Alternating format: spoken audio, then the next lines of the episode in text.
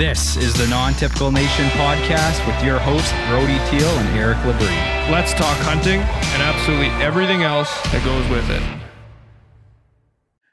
Okay, guys, so we are back with another Non Typical Nation podcast. Uh, we've got an exciting one for everybody today. Today, we'll be speaking with the mastermind behind one of Western Canada's top hunting and outdoor trade shows. Um, we're also going to be talking about hunting accidents, incidents, and close calls. Uh, we put out a post on Facebook earlier yesterday, and uh, we've got some incredible stories from everybody. Um, but before we get begin on that, I've got Mr. Darren Wandy on the phone, the president of the Parkland Outdoor Show. How's it going today, Darren? It's going really well. Thanks for having me on. Awesome, awesome. Glad to have you. You know, we attended the show last year, and it's the only uh, trade show that we've done in the last couple of years. Uh, we're going to attend it again this year, and we are very excited. It's a bit of a drive for me. I'm up in northern Alberta, um, but uh, we would not want to miss this one. There's a lot of fun stuff going on this year by the looks of things. Yeah, we got uh, we got a lot of things planned. I guess what makes us very unique from all the other shows that are out there is we're we're strictly an outdoor an outdoor show. We're not you know we don't sell mops and fireworks and window blinds. We're we're specifically kind of right to, to that uh, specific genre. So that's that kind of puts us in a unique situation. Yeah, without a doubt. Um, you know, and that's what really attracted us. You know, um, we've got a quite a few guys on our team and in our organization here. So a few of them were from Saskatchewan. They had attended the show uh, multiple times, and they said, you know, we we really got to do this one. And uh, I truly enjoyed it. It was worth the drive. It was worth the the the few days we were there. And you know, it's not really a two day thing. Like you got your kickoff party Friday night, um, you got the trade show, of course, but then there's also a banquet. Um, you yeah. guys have a 3D archery shoot. You got the elk calling competition, and there's a few other fun things you're doing this year that you haven't done before too, right? Yeah, you know, we, we try to keep it fresh every year. If uh, you go back to the, the same things over and over again, it gets kind of stagnant. But yeah, we've got, you know, the, the try to complement a lot of different, uh, you know, the outdoor world has lots of different genres when it comes to fishing and hunting and trapping and so forth and whatever. But yeah, we got West Coast Lumberjacks coming this year. Uh, we have, uh, you know, they can come and throw throw an axe. Uh, we have some axe throwing happening. We got uh, some air rifle stuff happening with our Saskatchewan Shooting Association. So there are going to be lots of live demos. And then we actually have a, a, small stage from our big stage where our speakers are, and that's where all the live demonstrations happening. So last year we had, you know, a coyote skinning demonstration, and we did some stuff with live dogs, and uh, we did a, a, smoker presentation where a guy did a couple briskets. So we got some things on the on the go. Um, but the other things you mentioned are also, you know, things we like to keep up, the, the banquet and stuff like that. So just lots and see to do for everybody, and we've got lots of interesting things planned for this year again. So we're we're pretty excited about that. Yeah, that's fantastic. Yeah, that banquet we we really enjoyed that last year, um, and yeah, we're looking forward to it again this year. So last year you guys had Cody Robbins, Steve Ecklund, Tim Wells. Um, in previous years, you guys had some pretty big names. What kind of uh, you know hunting celebrities have you had at this thing in the past? Well, we've from our first year, we we hit the ground running our first year. Um, you know, we had we thought we'd keep it since we're such a small you know small organization starting nine years ago, we actually had a pretty star-studded event. Uh, you know, Cody, Cody was from the get-go. He was on, and and um, you know, Jason Peterson, um, you know, sent a, a, praise out to him. Like, yeah. you know, he passed away last year. He was one of the guys that stepped up. Uh, Dean Partridge stepped up right away. Chad Morris, and then all of a sudden, Eva Shockey came. Uh, so wow. it kind of it kind of star-studded event kind of took off from that first year. Um, you know, we've had you know, driven driven TV with, has been there with Pat Nicole. Um, you know, we've had all sorts of. you know, when you think back to it, you know, you have Eichler and all these guys that come to the show, uh, guys you see on TV, guys who you think, you know, that are celebrity stardom uh, in the outdoor world. So we've had a, a, pretty good mix of those type of people, and then we try to mix in uh, some of our local people that, you know, maybe they don't have that celebrity status on TV, but in our area they're considered to be you know, they're, they're considered to be an expert. Um, and that's going to happen this year. We've got some, uh, what we're going to call a trapping roundtable. And Richard and Sandy Mellon from Trappers Inc. are going to be the host of that. And we've got some star-studded local uh, people that are master trappers that are going to have that, um, you know, one-on-one kind of talk. They're going to have some issues that people can talk or say, you know, ask for some advice. And we've got some of these local people that are going to be there. And then we have Les Johnson joining those folks up on stage. And Les has been a, a long time supporter of our show, and he's coming back this year to talk about some predator stuff on that on that uh, hot that hot seat. So, yeah, you know, it's it's just to keep it keep it fresh.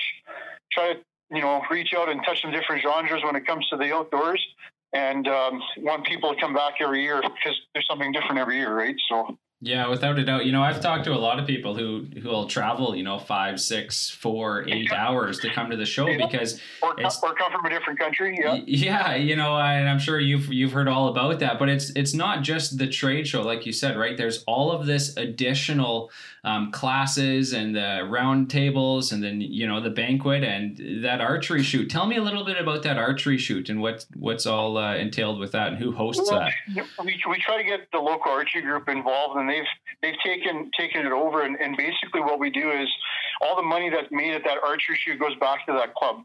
Um, you know, Parkland Outdoor Show in general is a nonprofit organization that raises money for youth archery and youth outdoor related activities.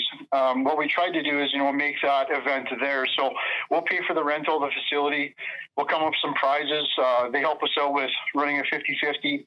And then in return, we let them keep all the profit that's made out of that. Wow. And basically they take over uh, one of the uh, buildings at the uh, exhibition place that it's held, and they set up a course. And you know, and one night they go and they set it up. Uh, usually it's the Thursday or Friday night they go set up the course, and then we used to have two venues, and we've we've narrowed it down to one one good one. And uh, we got people that they come from all over the place, and we're we like to try to grow that in some aspect. There's you know, in Canada, there's there's a couple of big shoots, and we'd really like to try to grow it to that status where we'd come up with you know some really good decent prizes but right now it's it's a family event. A lot of people come out with their kids and they come and shoot it and they travel a lot you know there's a kind of a following at that 3d thing that happens. Yeah and uh, you know that those people usually travel to the event, and it's getting more and more popular every year that we do it. So, yeah, it's a good fundraiser for the local archery club, and you know they've they've just recently purchased a, a building where they they shoot in.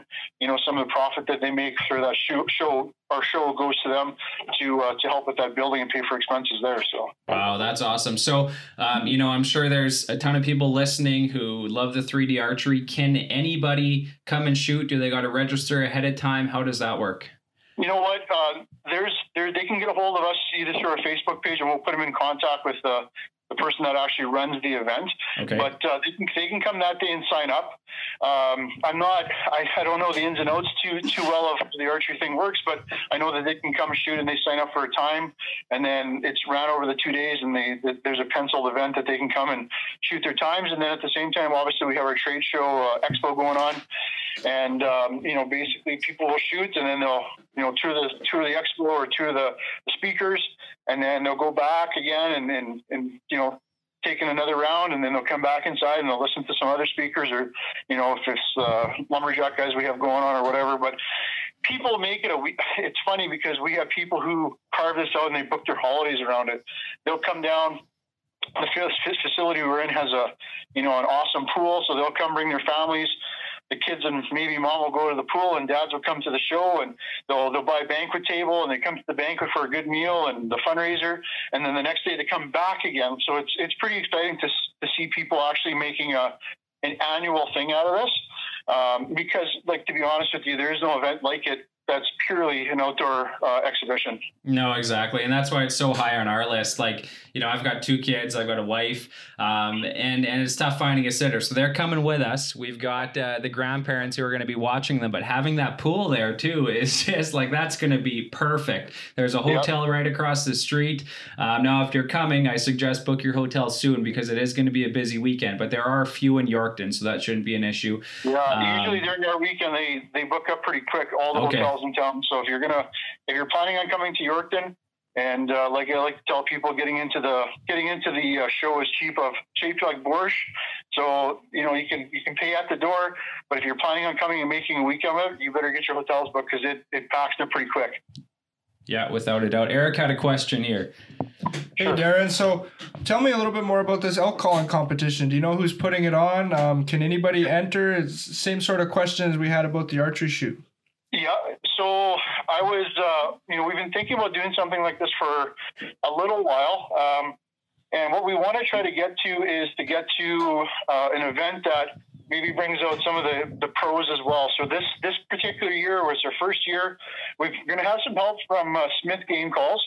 They've stepped up to, to run it. Um, you know, the, the folks at Smith Game Calls uh, is a master caller. He's been to some of these things and he knows the ins and outs, and he's taken it on to to run it. Uh, we have uh, some of our celebrity guests. Uh, Dieter Kaboth uh, is a also a world class caller. He's going to be on the panel of judges. And then Marcus Simons, who is a Cabela Pro staff, is coming down. And Marcus doesn't give himself enough credit. He's a city police officer in Regina, but in his past life, he was a professional guide. And his numbers, his statistical numbers that he, the, the amount of elk he's called in uh, that are over 300 plus is well is, is staggering. So he's going to sit on that uh, that that as well. And uh, we're just about to launch the uh, um, the link on our webpage and our Facebook page for people to sign up. Uh, we have some different categories for it. It's not a professional calling contest at this point, uh, but anybody can sign up. And then what we'll do is they'll they'll sign up for their categories, and uh, we're not going to charge anything. We're hoping that people come out for the first year and, and see what it's like. And uh, I know Smith Game Calls has. Um, they're going to provide some prizes and stuff for people, but that that is an art in itself. When you're we're calling elk, uh, that is definitely an art, and we're hoping that it'll attract some, you know, attract the crowd and some people come out and try it. Yeah, you got that right. Elk, calling is definitely uh, definitely an art, and it's it's great that you guys are bringing like people on the professional side of things to you know the youth, and you're really bringing the youth of the community and communities from everywhere into your show and really integrating youth in the outdoors.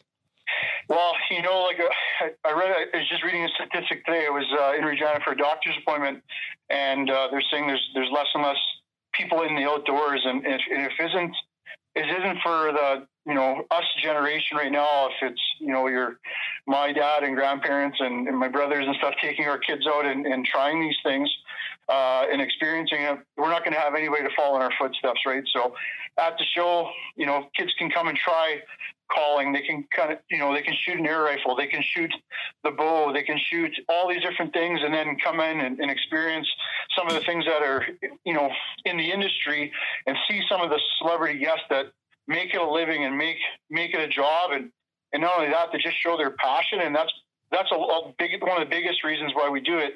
We do this for kids. We do this for youth to raise money to help out organizations, or if it's schools with NAS programs or what have you this is the reason we do it. And, and don't get me wrong, I, I love the outdoors and the staff that I have that are volunteers that run this thing, they, they, they love the outdoors, but it's for these kids and to, to move the next generation on. And if we don't do that, we don't have that platform, then we're going to be in some serious trouble.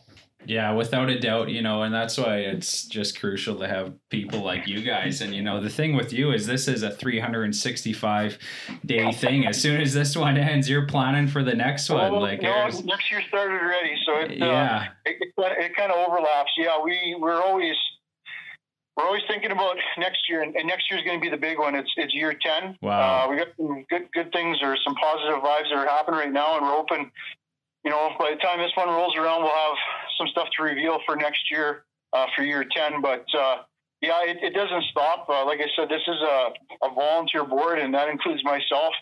Uh, all the profits that we make from this go directly back into, um, you know, youth and, um, you know, trying to make, you know, trying to make that, uh, make the outdoors part of that, you know, part of their, uh, their livelihood. So yeah, it, it's, it's a, it could be a full time job. Yeah, without um, a doubt. But uh, you know, I run it. I run it with a, a good group of people that donate their time, and we make it work. And you know, show weekend. We look forward to it. We're happy that it's over when it's over. But as soon as Monday hits, again, you're you're you start thinking of okay, how can we make things better? And we get feedback from our exhibitors and feedback from our people that attended, and we try to make it better that way. So yeah, that's awesome, fantastic. So um, the banquet, that's always a huge hit of the weekend. You guys have uh, live auctions, you have silent auctions. Um, yep. Tickets for that is that they got to buy those in advance, or how does that work? Yeah, because of the caterers and stuff like that, we have yes. a limited number of tickets that we can sell, uh, just because we have to plan. People, when people walk away from that banquet, they they remember two things. They remember three things, maybe. They remember the speaker. They remember, you know, some of the, the auction items that were there, but they always remember the food when they go to St. Mary's and they get that Ukrainian meal. So, uh, you know, they, they get pretty excited about that meal. A lot of people walk away saying, you know, that was great, great meal. A lot of things happen at that auction. Uh, if we have some speakers, uh, maybe some of the prizes we have that are very unique that you know, the average Joe might not have a shot at to do if they were to go out and try it themselves or buy something themselves. They might get a pretty good deal on something like an trip to Africa. People's name gets entered into trips like that or prizes. Um, but one of the things I want to highlight that we give, we do at that banquet is something called our ATO or, or access to our outdoors. And what we do is we take um, youth and also adults, maybe that have a disability, that maybe um, have never experienced the outdoor life when it comes to hunting or fishing, uh, or maybe that one time they were active and maybe they're not because of the disability. We have some real uh, connections with some of our outfitters that come to our show and are um, they've graciously given us some trips. Um, and then we look at an application process that people can apply for these trips.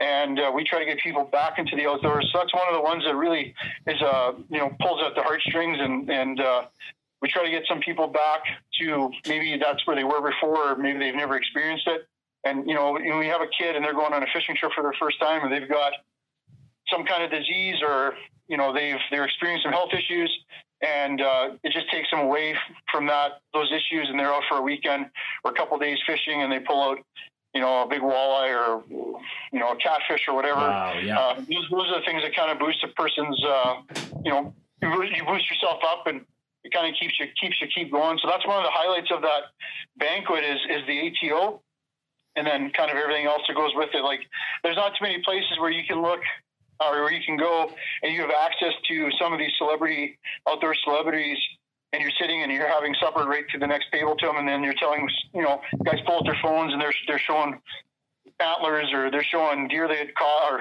hunted or a fish they've caught and you're actually showing that to somebody who's you know what we consider to be a celebrity on TV yeah. and they're right there at your access so the the elbow room and you're mingling with with people who you watch every week or you know you follow on your social media or whatever that you have access to those people at that banquet but also during the show as well. So it's it's very unique in that setting. So we're, we're really proud that we have that uh, uniqueness yeah, it's very cool. You know, Tim Wells last year, he just lit it up with some of the, the stories he told, and uh, he had the, the whole room just just wailing. It was uh, it was pretty cool, and you know, a grounded guy to talk with and chat with. And uh, since then, you know, I've sort of kept in touch with him. We've spoken a few times, and like you said, these guys, uh, they're there, and they you know they love hunting. They like swapping stories, and uh, there's really nothing like this.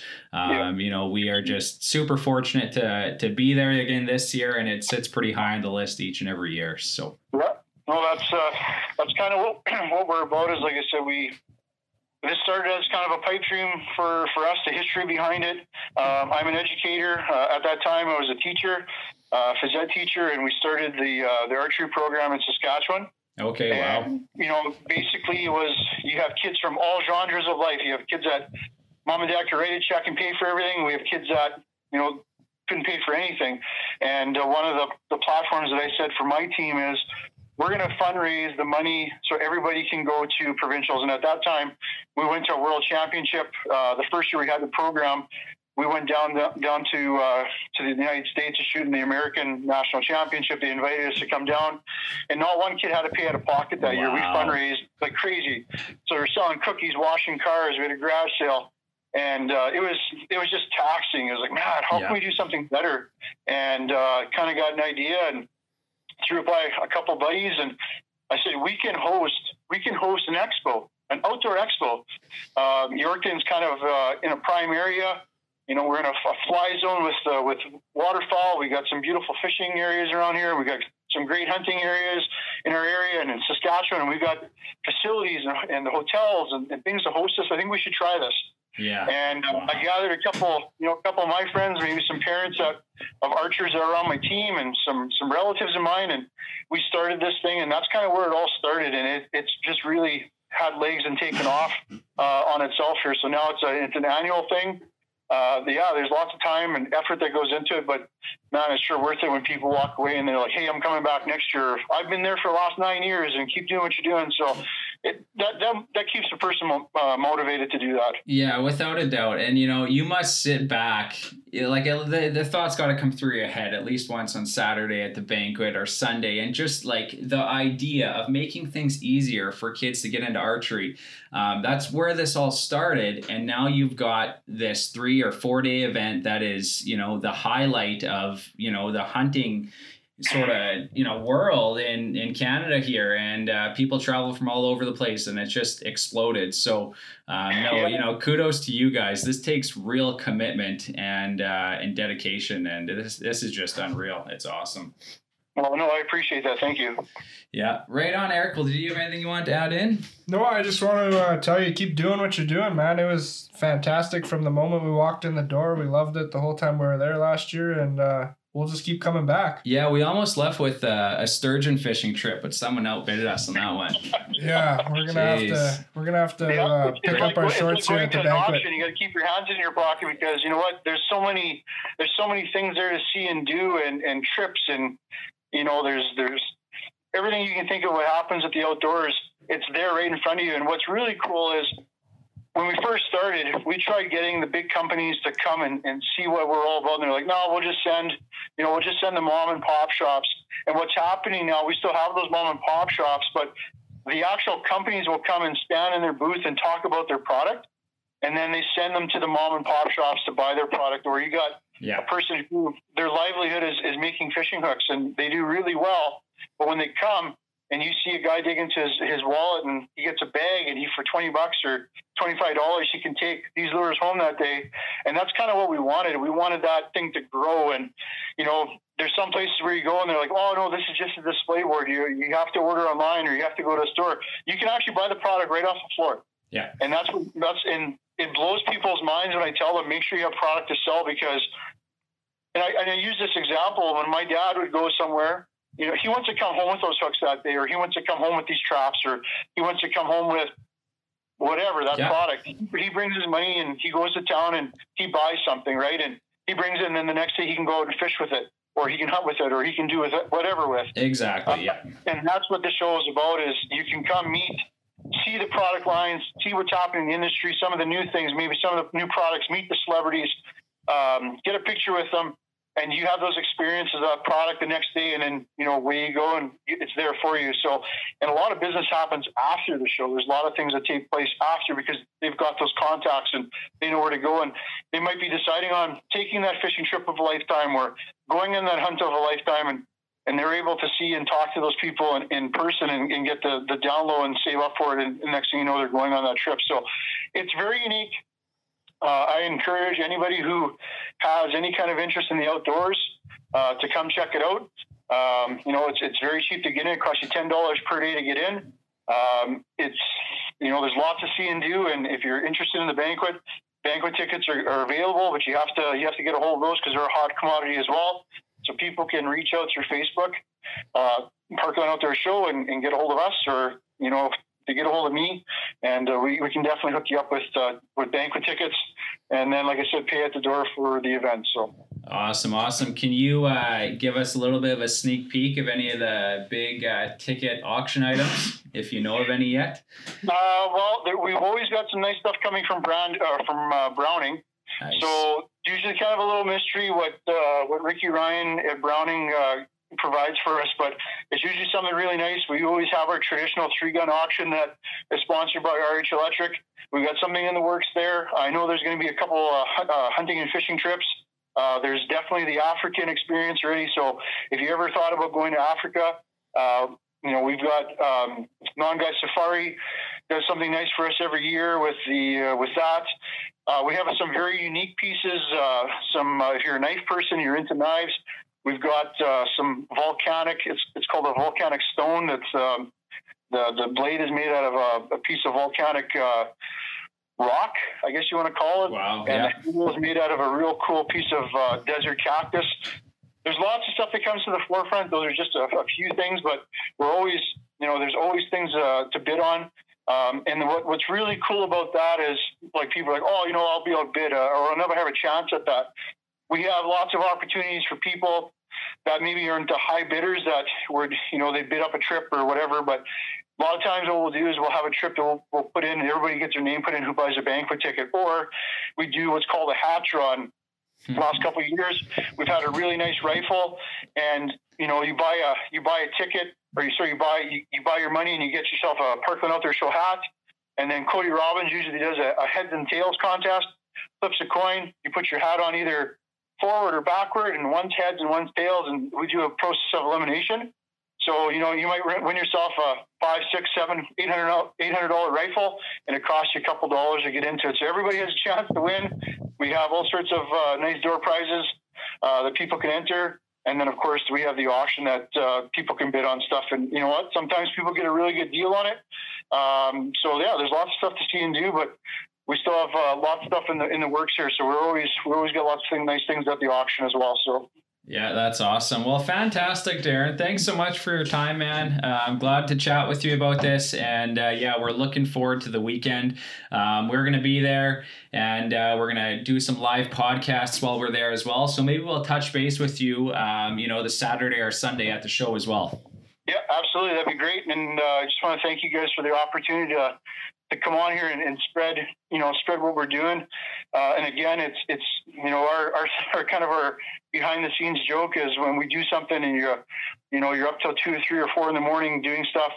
People rate me from my show board like you sent an email like three in the morning. What's wrong with you? It's, it's for the, and that's kind of our inside joke. It is for the kids, and we kind of play it off as an inside joke, as you know something. You know, we do something or someone forgets to hand a bill in, and you're like, well, you know, you had the bill for two years, and like, ah, it's for the kids. Yeah, it's truly, exactly. It's truly is for the kids and um, you know, with a, a, great group of volunteers, they make that happen, and, and, the money that we have really goes back to youth and, and outdoor pursuits. So it is really for the kids, and and that's kind of our been our goal from day one is is to do this. So.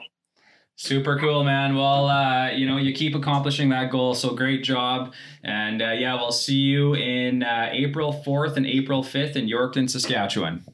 Right on. Thanks, guys. Take care. Okay, perfect. You we'll too, talk to you later. You betcha. Bye. Okay, guys, so that was Darren Wandy with the Parkland Outdoor Show. Um, you know, we keep saying this, it's just a ton of fun. Uh, last year was our first year. A few of our guys have attended it in previous years, and uh, you know, they told me you got to be there, you got to be there. So we, uh, you know, made it a priority to go. It's about a 14-hour drive from us here up uh, in northern Alberta, but uh, I wouldn't miss it. So we're going to be back again this year. Uh, we'll be there for the banquet. We'll be there for the show in the two days. Hopefully, we can try and get into that 3D archery shoot. That would be pretty cool. Yeah, I'd like to. I'd like to do it all. Um, you know, there's going to be quite a few of us non-typical nation people there, so Yeah. we might get a chance at it. Yeah, the elk calling competition might be a far stretch for myself, but Yeah, well, you don't have to win. You Yeah. can still go in the children's category. the children's category.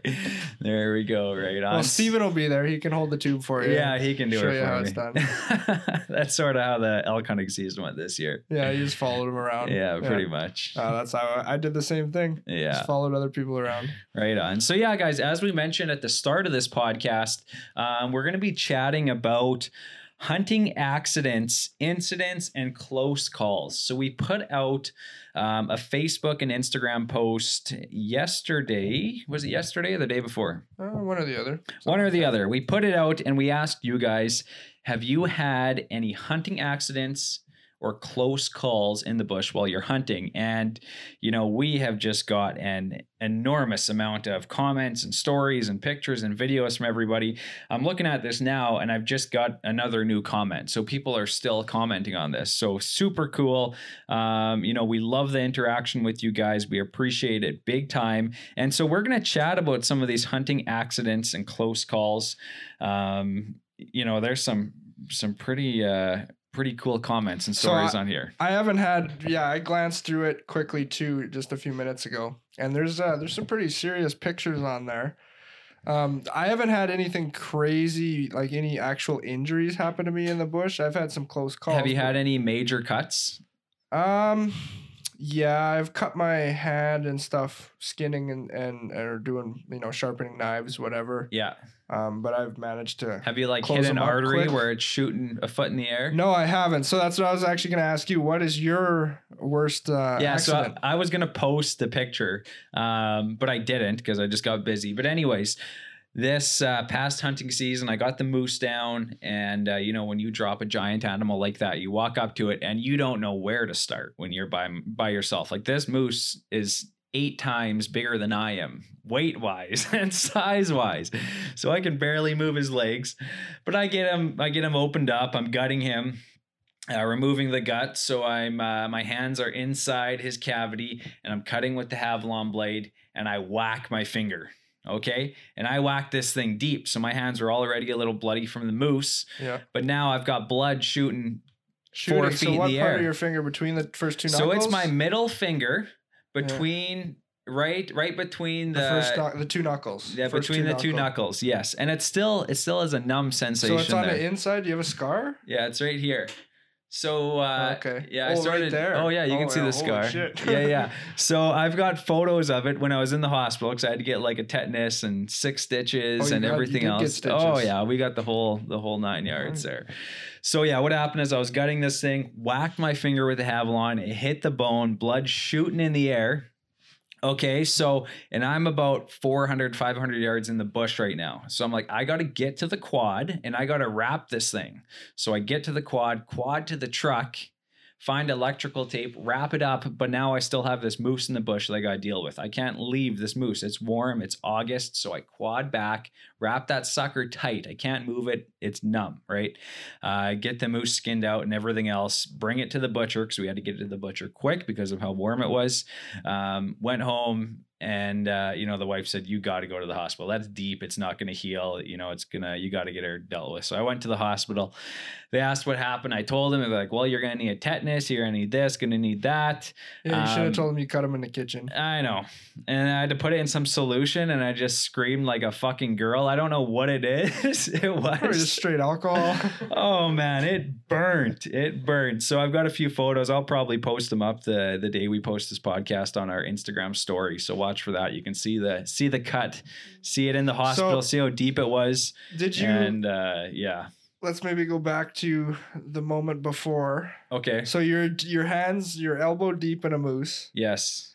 and so you were like cutting diaphragm or something, right? And you you just sliced across So your what- finger. So did you feel it? Uh, Like, well, did I, you I- know? yeah, I knew I hit my finger. You just felt the hit though, right? I- like because when I you get a I- deep Havalon cut, you usually don't feel it. I right? knew I hit my finger, and I knew I had a, a knife in my hand. So obviously, if I hit my finger, I hit yeah. it with something. Yeah, so yeah, I yeah. pull her out, and yeah, it's shooting in the As air. soon And as so you pulled it out, I'm yeah. panicking. Like I'm running to my backpack, checking if I have anything in there, but I don't. So I grab my sweater, wrap my sweater around it, run to the quad, and I'm losing a lot of blood, like a decent amount of blood that I'm a little bit lightheaded and I'm not thinking totally Well, straight. part of that's the yeah, like the shock and I had a first aid kit in my truck, but I I didn't think of it. I grabbed the electrical tape and toilet paper and wrapped it up. Yeah, Um, honestly, that was probably faster than. yeah, I just wrapped her Yeah, yeah. wrapped her tight. Um, but uh, yeah, so stopped the bleeding, stopped uh, you know any movement of that finger, and it was just a one hand operation pretty much from there. But that happened at the very start, so the rest of that moose was just a, a tough son of a bitch to get. Oh yeah, for sure. Um, but then yeah, so I got it to the butcher, and by that time came around. You know, you, you aren't even thinking about it; you're done. But I got home, had a shower, and I looked at it, and I thought I better get the fucking because it's not, it's still bleeding good. So got in, and uh, yeah, they gave me I think four or six stitches, and and that was that. You know, couldn't move my finger for a while just because every time you would move it, a stitch would come undone. Yeah, Um, but now I've got a bit of a tingling and numbing. Like I don't have a lot of feeling on that part. it's all scar Uh, tissue. It's all scar tissue. Yeah. Yeah, interesting So- enough, now that you tell that story, the first moose I ever killed, well, the first moose I ever guided, I cut myself with a Havalon blade too. Oh, okay. Right on the back of my hand. It's probably a, it's like an inch and a half scar along my, sort of the top of my, where my pinky goes into my hand. Yeah. And I was actually done gutting it. We got back to camp.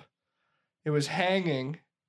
And one of the other guides showed up, and I was so excited. I was like 16 or 17, right? And So- you got this fucking moose. and I had been hunting for two, two or three weeks and hadn't gotten a moose yet, right? yeah. So we had some chances, but I just nobody ever knocked one down. Yeah. it's one thing after the other. So I finally got one. My guy was super happy about it. It was a small moose, but he just wanted a moose. yeah. And uh, so the other guide rolled up, and I was all excited. And with the knife in my hand, as I'm skinning it, I go to lift the cape up to show him the Oh, little horns. Fuck. And I did the same thing. I hit the back of my hand with a Yeah. knife, and it just the knife blade went under, and kind of skinned like probably a half an inch or a quarter inch under my skin, like Yeah. just lifted it. And uh, I just grabbed my handkerchief out of my pocket, wrapped it up real tight, and just never opened my Kept hand. Yeah. Is that what that scar's from? yeah, that's what the scar's from. I And never got stitches you or just kept it I just bandaged up. kept her. I actually, I had my ice auger in my garage, and I didn't have a cover on the blade. Oh yeah. And it was summertime. This was 12 years ago, and it was summertime. Walking with flip flops in the garage. Oh no, you kicked it. Yeah, I sliced my foot, and I was going skeet shooting that day, and I just filled my boot with with fucking paper towel, and we went shooting, and uh, I just I I had like two days off, and I wanted to go shoot the shotgun, so we went out there, and I got back and had a shower, and it's always in the shower when you take uh, your fucking bandage off and everything else, and you realize how bad it is, and I've got this scar in my foot, man. It's two inches, and it's about like the scar is a half inch Oh, thick. Fuck. Yeah, bad. They couldn't couldn't. Uh, I did end up going in two days later because it just nothing was Wouldn't fucking close, happening. yeah. No, so they wouldn't do stitches because I waited too long. They said they couldn't for whatever reason. It already started to scar up, so Yeah. they just did the bandage thing. Yeah. Um, but yeah, I've got a nasty scar there, and I am very lucky.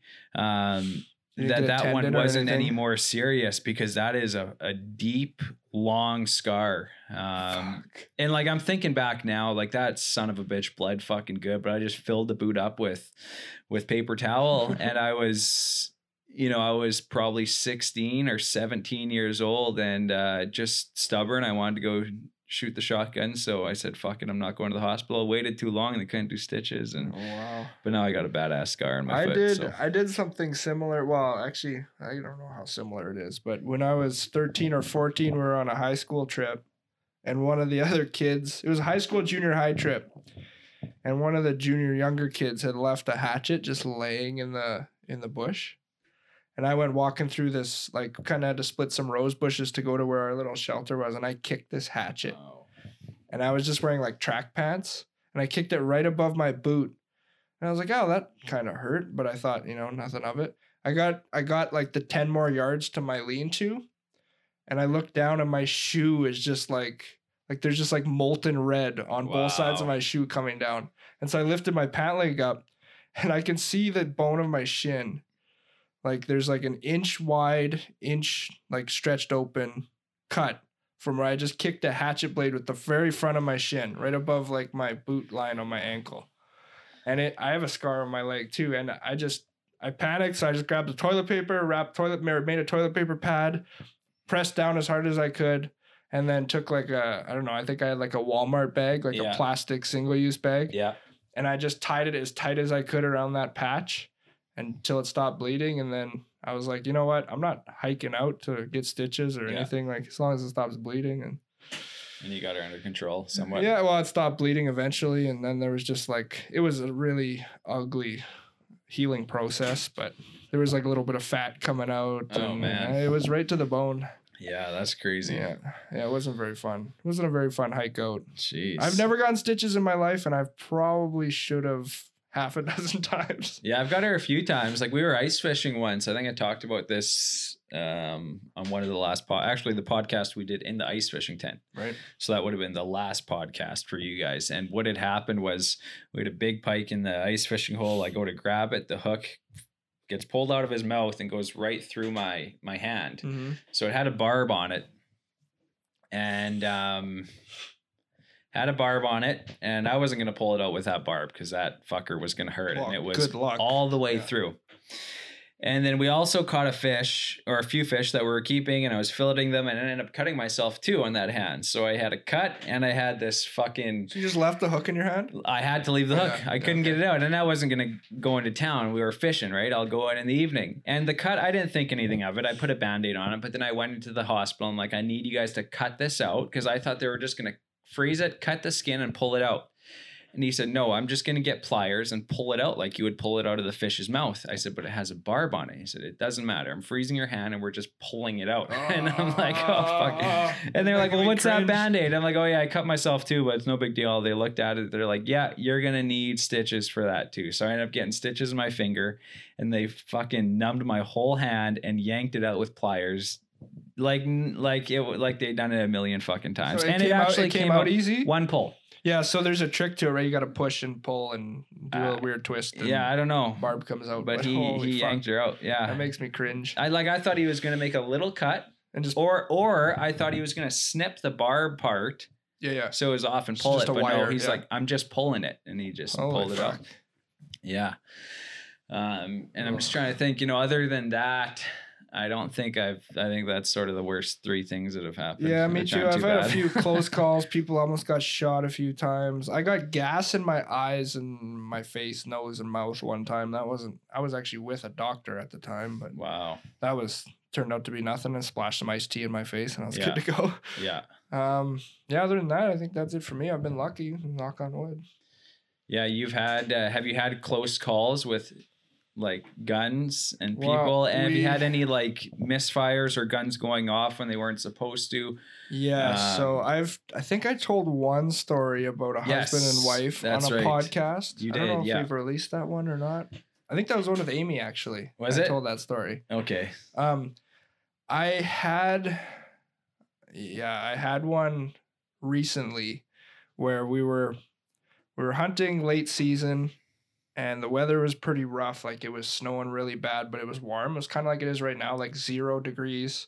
So it's snowing, big heavy snowflakes, but it's also like slushy and mucky. Yeah. And so we're just driving around in the quad because it's basically like you just get soaking wet and freeze in no time. You can't walk around or nothing. So we're cruising around around all these like cut blocks and oil field patch roads and everything. And we had seen this other another outfitter driving around in a side by side.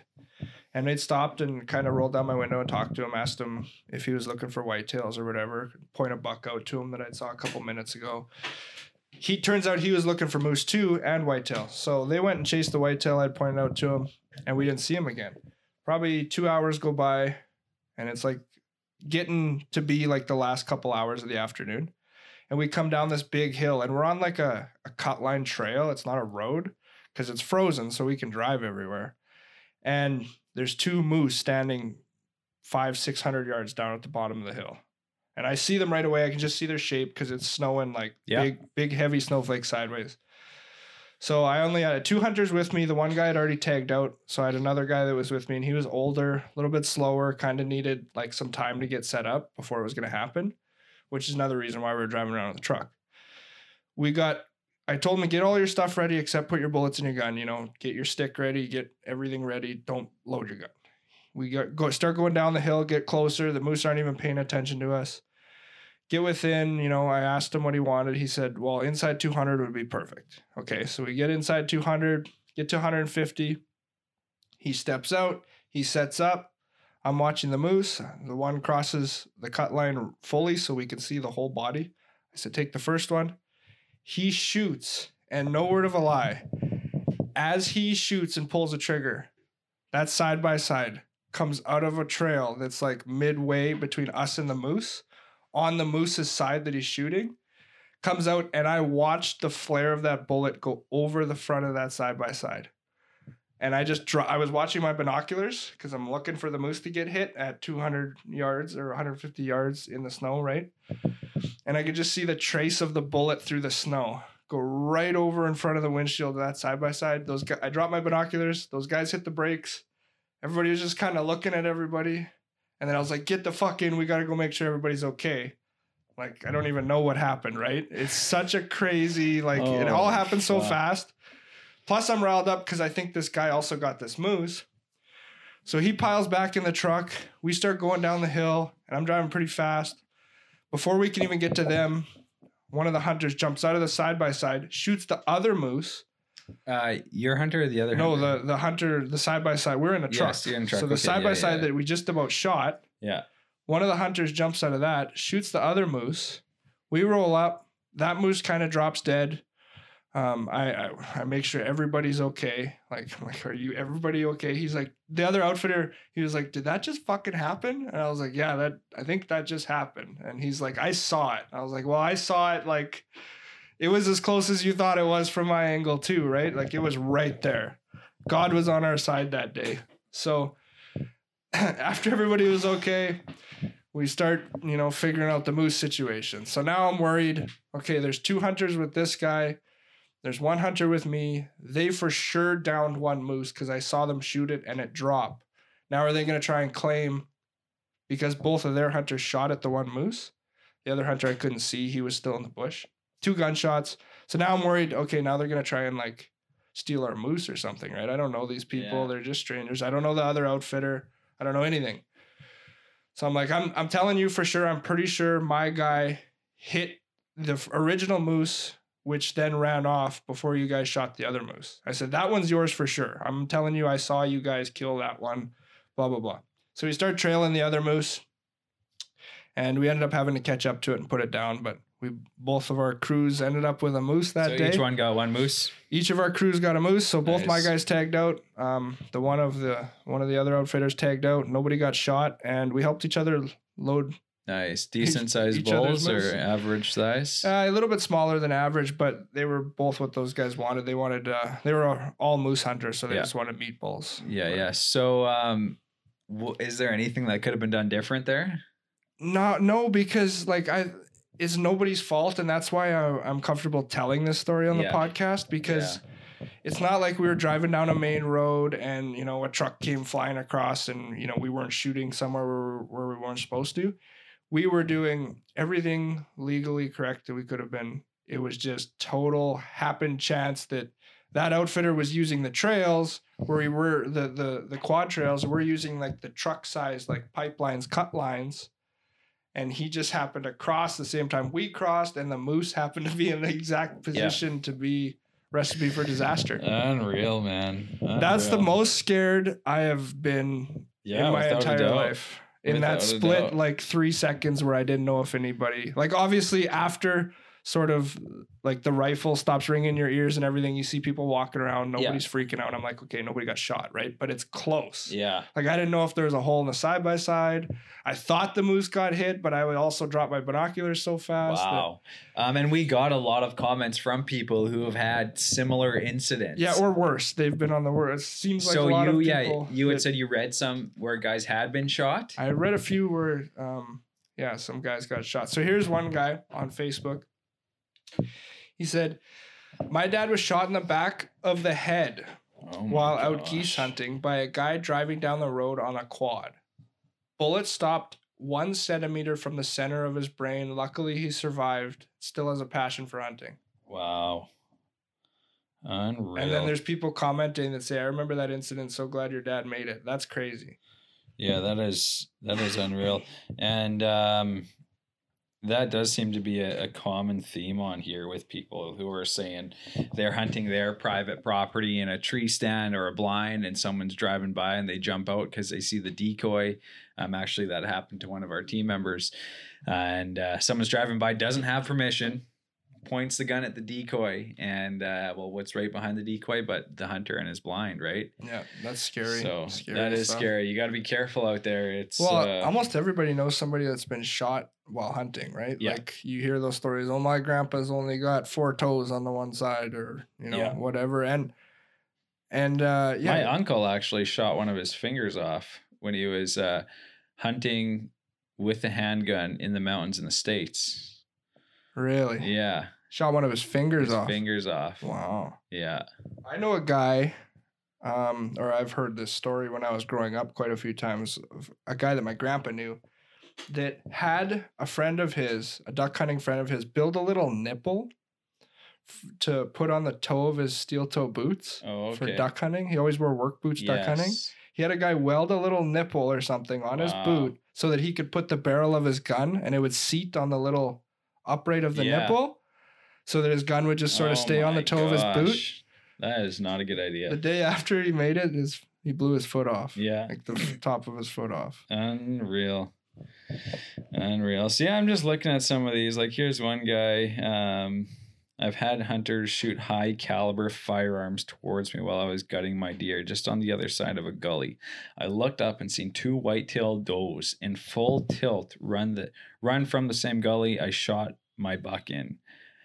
Uh, and I thought my grandpa and uncle and or brother were shooting at them, but they were in the opposite direction. Basically, I was on the east side of the field. They would have been shooting north from the north side, but I could hear them yelling at me to get the fuck down and move. As I laid down, I looked towards the road and I still seen the two does still running through the field and a tan dodge with three guys shooting at them. Yeah, it's just you know, that's why you got to get a little further. Like, yeah, you know, eh, at least, you know, I like that I try and get as far as I can away from my best hunting roads. spots, yeah, my best hunting spots are just wherever other people aren't. Yeah. And I've always been like that. It might not be the best spot to for the animals, but I just can't.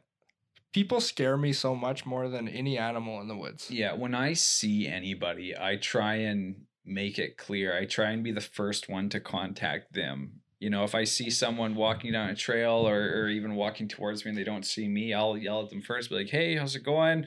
And just make first contact with them because, uh, you know, I, yeah, you, you never know what the hell could happen. Well, I've I've even had people, you know, point a rifle at me to look to see what I am. And that that's pretty discomforting, especially when you're only carrying a bow. Yeah. And uh, that's just it's just bad ethics and it it's it's people like that that give hunters a bad name unfortunately. Yeah. Uh, i actually went to uh, i actually went i worked with a guy in the yukon that before he turned 18 he this guy is an australian. Before he turned 18 he'd been shot twice once with a crossbow and once with a shotgun and uh, the shotgun i think he was a bit younger. He just started hunting. It's like 15 or 16 and he was going dove hunting or something with his family. And one of his cousins tripped and was like 20 yards behind him and shot him in the back. Oh my gosh. and they picked they picked uh, like i don't know a dozen pellets out of the middle of his back or something. That is crazy, man. yeah and then uh, i think he said when he was 18 right before he came to canada he was hunting in the northern territory with one of his friends. Yeah. and they were just hiking along and and something slapped him in the ass really hard. They didn't feel a thing. Turned around and there was a crossbow bolt and a broadhead sticking out the side of his ass. It hit him from like it hit him in one cheek right at the like the crack went through the one cheek and hit the the broadhead was sticking through like by his hip. Oh my god! and they were like 400 kilometers or something from wherever and but this guy had also been bitten by snakes and all that crazy shit australians are another breed though Yeah, that's unreal. So this guy here, he said he had a big mule deer. He stuck with an arrow. The buck came back alive after laying dead for 30 minutes. It jumped up at me when I was standing over him. It knocked my bow out of my hands. Have you ever had any incidents where you were sure the animal is dead and sure enough he's up and moving? Uh i don't know who this guy is but my sure might be a little bit more sure than his sure Yeah. like i i don't know I'm 30 minutes, an animal, a deer is laying there and you're sure it's dead. yeah, but how sure up- like did you go up and well, poke he's it sure it's dead. he's sure so is he sure because like like i'm sure oh i i sat in my tree stand i waited 30 minutes yeah, i'm he's sure, sure he's gonna he's- be dead He sat in his or he sat there, watched it dead for 30 minutes. Like, you know, I would have gave it 10 minutes, Yeah. 15 minutes if I see it die and walk up to it. And he walked up to it, goes to grab the antlers, and then knocks the bow out of See, I've heard that happening to so many people. Yeah. You hear stories like, "Oh, my uncle rode a deer one time when you know whatever, blah blah blah." And I actually have another. I could tell client stories all day now, but yeah. um, anyway, this guy or me personally, when I kill something or somebody else kills something What's and the I'm with it, thing you do? the first thing I do is I'm obviously slowly approaching it. I can you can see if it's breathing or not, usually, and then I go and poke it in the eye. And if it's dead, the eye is going to be wide open, usually, and if it's dead, it's not gonna you know like blink or flinch or anything. And Yeah. you poke it with your end of your rifle barrel. You know if it's a bear, that's a good safe place because if it moves, you can just you know Pull the trigger. let one go. Yeah. Um, but I definitely don't just like crawl on top of something and grab it by the horns. And That's not the first thing you do. definitely yeah, I've not. had I had a black bear that I shot once. We shot it. Um, it was dead, and we moved it, but something happened with its. I don't know what happened, but his back leg straightened right out. So it was something to do with his nerves or something. We literally shot it and we dragged it onto the road or onto the gravel trail and I'm on the phone and I look and he's straightening his back legs and I run away and it, it was just his nerves. Like I could not. yeah, Amy was with me and uh, I was on the phone telling someone that I just shot this bear and then the thing's coming alive after I move it onto the road. and you know, we've had sort of funny incidents too where you shoot it and you go and check it, it's dead. And then eh, this always happens with bears. You go roll it over? their head up and Yeah. it, you hear that. That's what I was gonna say. Yeah, I've got it on film with a couple guys where they're lifting it up and then they jump whoop. back because you hear that. Yeah. it's not quite done yet, but uh, yeah, a- no, that's always. That's There's a lot funny. of uh, broadhead accidents on here. I noticed quite a few guys say keep your thumbs down when using a crossbow. Uh, I shot mine many times before, but this time it went through my thumb. You know what? And I that's always in the back of my mind when I'm shooting. It shouldn't be, but when I'm shooting a broadhead, I'm always a little bit worried that my hand's too far too. open or something. I'm going to cut my hand. I always think that too. I'm always like, I always actually almost look like. so what I would like is we got to shoot the bow, and I want you to tell me how far my finger actually is, just for peace of mind, so I know.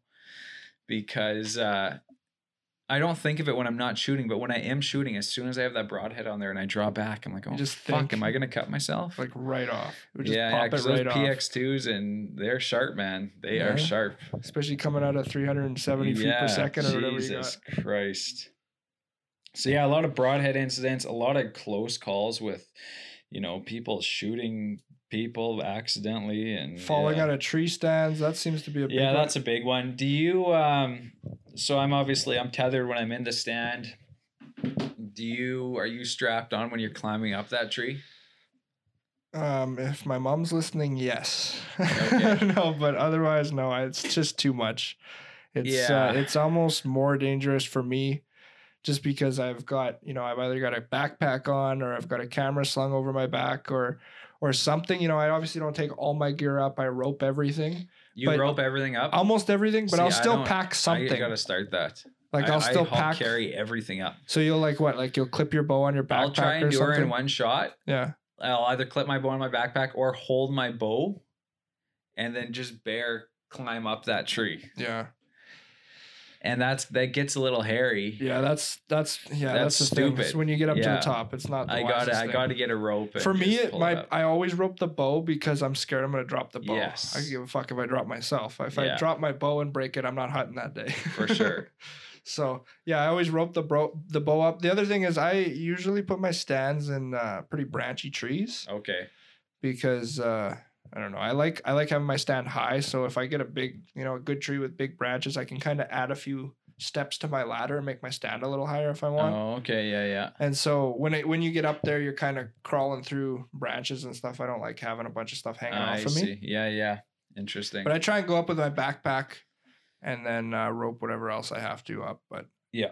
yeah, no, I'm not tethered in because I I've tried it. You you know you get the loop strap or whatever, and you just kind of go up every step, but it's just too much, and you get tangled, and you get tough, hooked on yeah. branches, and yeah, it's just yeah, you just you got to be extra careful climbing up. You got to make sure your your You gotta take your are tight. time. You got to Yeah. take your time. You can't rush it. Um, and then uh, yeah, you just don't trust last year's deck screws and two by fours.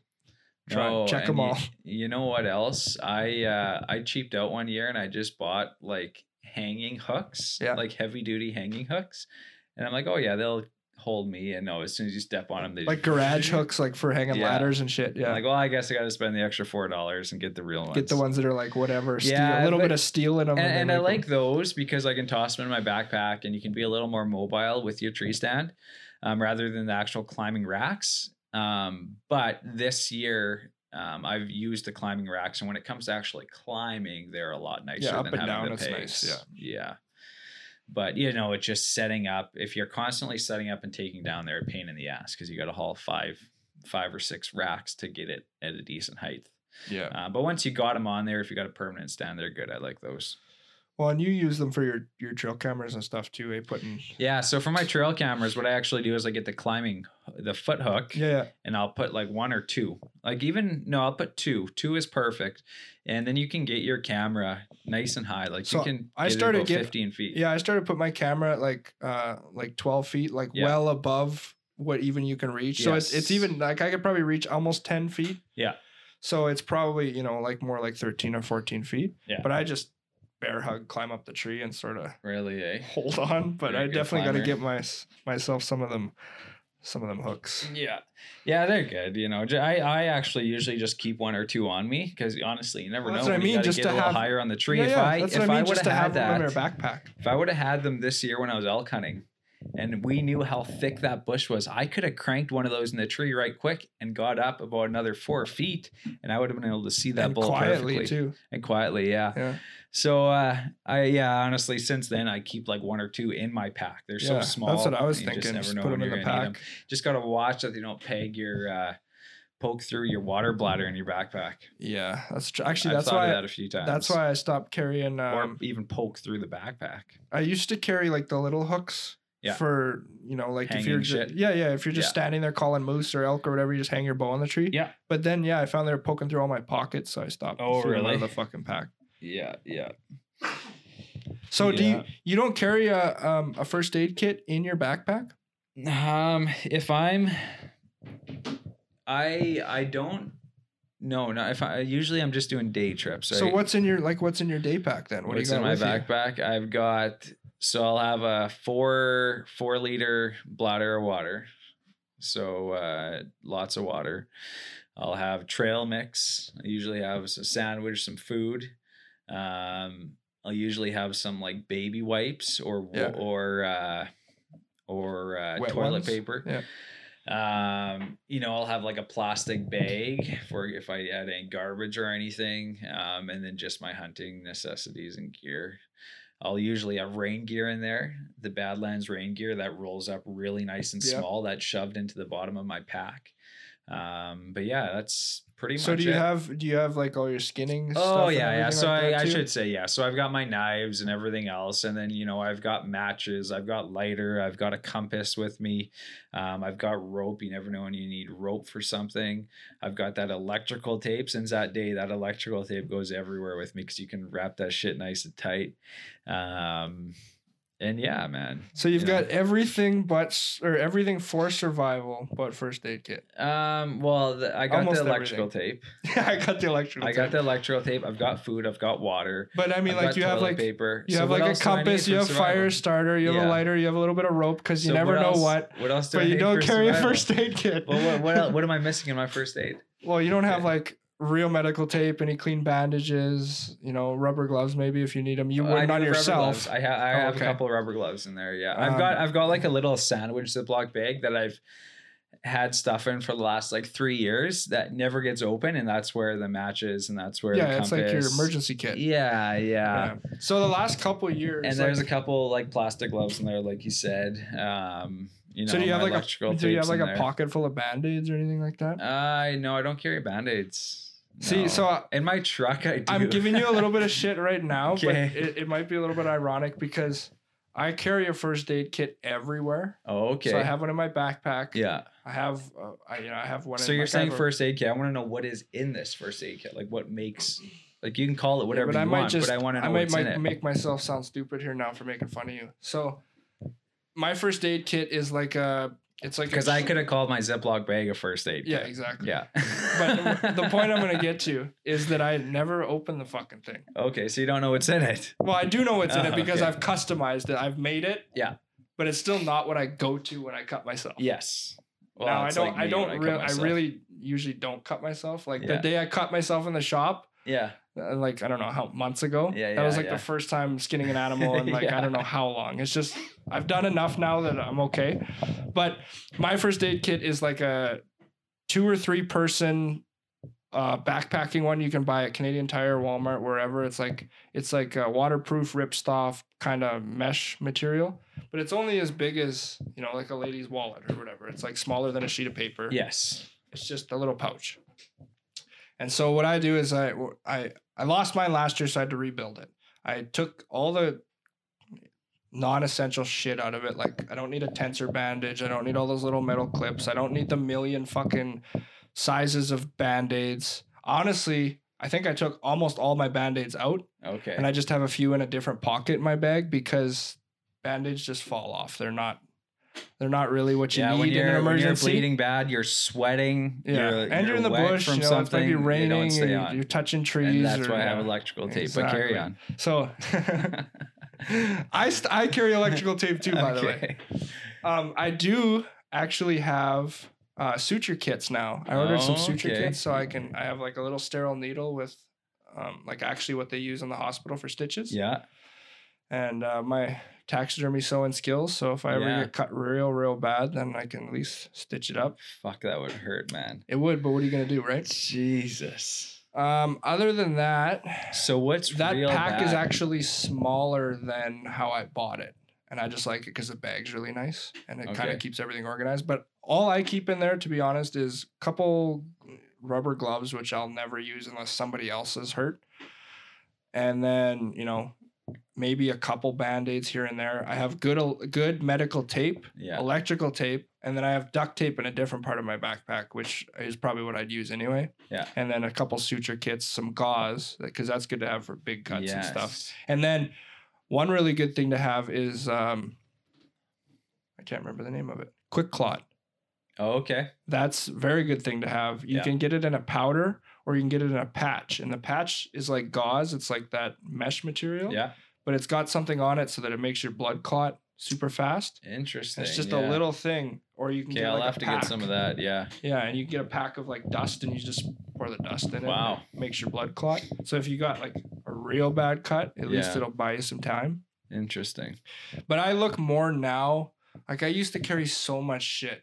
And part of that's because my mom's medical field and Yeah. psycho about it. And I grew up with all that stuff. And like I've done first aid courses since I was like six years old. Yeah. But when it came to hunting, it's not it's not so important to carry everything because you're not gonna need you don't need everything. You really need all you need is what's what's gonna help you in a really bad situation. Because in like a minor situation, even like you cutting your finger and it's squirting out blood, well, you know, worst comes to worst, you could have like just pinched it and drove back to town, right? Yeah. Like if you had to. But that's where your electrical tape comes in, right? It's perfect for that. Where a band-aid would have done fuck all, right? Yeah, you know, and but if- it's not quite enough to like use something like the your quick clot where you're gonna have where it's a big deal. You know, it's not your thigh or your you know your abdomen somewhere or something like that. Yeah. And to be lightweight and just not to have a bunch of useless junk in your bag, it's better to just prepare for like the really bad situations because the minor ones, you know, you'll kind of just figure it out. Yeah, and I like to like when I'm I like my backpack light like everyone else does. Yeah. So everything that's in there I like to have multiple purposes. So if it has one purpose, Yeah, I'm the exact same it can way. it can Yeah. stay. Where this electrical tape, I put that on the tip of my gun so I don't get it on mud. If I need to tape my camera up or the mic, I can do it. If I need Yep. to tape my finger, I can do it. Um, but that quick clot, I like that. That is a really That's good something thing. Yeah. small you can keep in your pack. It's light. Um, I'm and it's gonna in like a vacuum sealed bag, so it'll always be good. It'll stay dry. yeah, I'm gonna definitely look into that. You know, get that, add that to my little sandwich bag pack. Um, but you know, realistically, like I'm not going on a seven day sheep hunt, and I'm No, not and that's multi day hunts. different. That's- Everything yeah. is yeah. I'm sure you pack That's a whole different One hundred percent different yeah. for that. Um, but pretty much everything I do, um, you know, it's not too out there. Like it's yeah, well, to be, clear, we're talking like day trip hunting, right? So Yes. My first aid kit, what I'd call my first aid kit, whatever it is, a Ziploc or an actual bag that says first aid on it. For that day trip, it's only gonna, it's only gonna, I'm only gonna have items in there that are gonna help me. Um, where I might have less than like three hours. okay. Because if I got more than three hours, whatever it is, I can get to wherever I need to go. Yeah. Or I'm gonna hit SOS on my device, and somebody's gonna be, you know, yeah. So what me. I, I pack to basically plan to stay the night. So Yeah, I, oh, I need to I need to keep I need to keep food. I need to keep some fire. I need to keep warm. And I need to wrap my cut up so it can last overnight if something happens, and then the next day you know, so you have that day basically, Yeah, right? yeah, so um, you're packing, you know, a little bit extra food every time I, I go out, a little bit more than I'm going to eat. Uh, make sure I have matches. Make sure I usually have a couple lighters because lighters are always the easiest. Um, and uh, you Fire know, I do fire starter. Yeah. I do have uh, some fire starter as well. And then uh, you know, I always have my rain gear in there and and whatnot too. So I started dividing my backpack up into like little kits, and I got this from actually backpacking. Oh, okay. So now like my day pack is even the same. Where I'll have like a Ziploc, like one of those small freezer bags. Yeah. Yeah. Because they're they're a little bit thicker and heavier duty. Yeah. Um, I'll fill one of those with what I call my kill kit. So that'll have my Havalon in it. It'll have like a string of paracord. It'll have extra Havalon blades. It has one of uh, a couple of those uh, suture kits because, you know, if I cut myself while I'm just have my kill kit out, I don't want to have to I dig see. through my Yeah, yeah, backpack yeah, good to get my first aid kit. So I'll have, have a few there. band-aids, I'll have tape in my kill kit so that it's right there already dumped out on the tailgate or it's already dumped out on the ground beside me. Yeah. It's already right there. Because if I cut myself super bad, I don't want to have to go and dig through my bag to find my first aid kit, Yeah. which then has the other stuff in it. Interesting. So I like you said, stuff's got multiple purposes. So Yeah. I don't have like four different rolls of tape No. in each little kit. yeah. I have one and then you know I have some duct tape around my water bottle or something Interesting. and it's all used sort of but it's for when I need it most at the time, right? Yeah. And like you said, the most important thing, especially around here, is to be able to spend the night, get through the night. Yes. Especially fall hunting, spring hunting even too. It drops below zero. Yeah. Yeah, it does. And and yeah, spring hunting, man, it's the bears too. Like there are so many bears. well, and you're around, you out there till that. dark Yeah. because that's the best time to hunt the bears. Yeah. And it's dark at midnight. Yeah. Yeah. So if something happens at eleven thirty, Yeah. you don't have cell service, you're staying the night. Yeah. right? Like whether your truck good. wheel falls off or you're stuck or you know, if you don't have cell service, you might as well just wait till light. Yeah, I've had some close calls. Like my, I was having issues with my brakes or something. I can't remember what it was, but I had to reassemble my brakes and I forgot to put a bolt or something on. That'll and happen. I'm 60, 70 kilometers back along the river where we do our bear hunting south of town. Sasquatch country. country Yeah, Sasquatch country. Amy shoots uh brown color phase bear. It runs, runs, runs. I call a friend. We go and look for it and whatnot. And when we're leaving, so he leaves, and then we're basically heading out too. And my whole brake, the whole brake mechanism falls off, and my whole brakes lock up. Everything locks, and I'm 55, 60 kilometers back, barely any cell phone service. I had to walk to get service. And then Buddy, luckily, he was only 10 clicks up. He turned around. It was Stefan. We hopped in his truck and headed back to town. The next day, we had to go fix the the brake. And yeah, I was thinking, like, if I was alone, like, if he wouldn't, didn't come out to help us find this bear, um, you know, man, it would have been, would have went south night. right quick. It would have Yeah. been a long freaking night. Yeah. Yeah. So, and you don't think of stuff like that because you're in your truck. So Yeah. I don't need to, I don't need to have to pack for survival. I'm in a truck, right? Um, but you just never know Yep. when something like that will happen, or if your truck slides off the road. Um, when I shot my moose this year, you know, you know where I got it, basically not far from where I helped you guys out there, and right on, actually right on that corner, Yeah, it's a bad corner. it's a bad corner and it was sloppy. It was raining the morning I got my moose. I was coming back and I slid right into that ditch. Right into that ditch. And luckily I had those track grabbers that go onto your tires. And it And they it- worked. It it was a bit of work. I had to get the quad out of the truck because it wouldn't do it with all the weight in the back, and then it eventually got me out. But if I was a little farther back, or didn't have service, or if it was night, man, things can or go you south slipped off right into the quick creek there. into the creek. Yeah, I was 20 feet from the creek. Yeah, it's unreal, man. Yeah, I always carry. Uh, I actually always carry a, like a. I don't even know.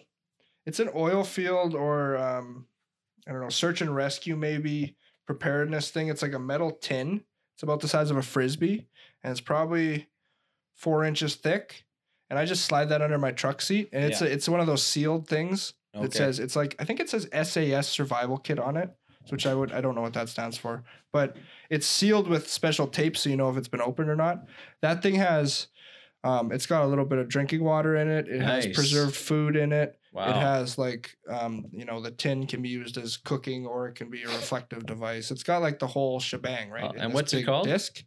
Um, I think it says SAS Survival Kit on it. you ordered it online or what? No, I got that from my dad. I think. Huh. I'll have to look into one of those. That'd Yeah, be good to have in the truck. Beauty, and you can just slide it under the seat of your truck. It's just like a big metal hockey puck, and it just you just forget about it. But I also, you know, I also carry like a road, like one of the standard roadside first aid kits in the back of my truck. It's got Yeah. a wool blanket and standard first aid. Yeah, You yeah. I've got a couple blankets in there too, and but I don't have all that other stuff. I think that'd be good to have. Yeah. We just never know what's gonna happen. no, you right? don't. Yeah, you don't know if you're gonna come across somebody that's had an accident. You don't know, you know, God forbid it happens to you. Yeah.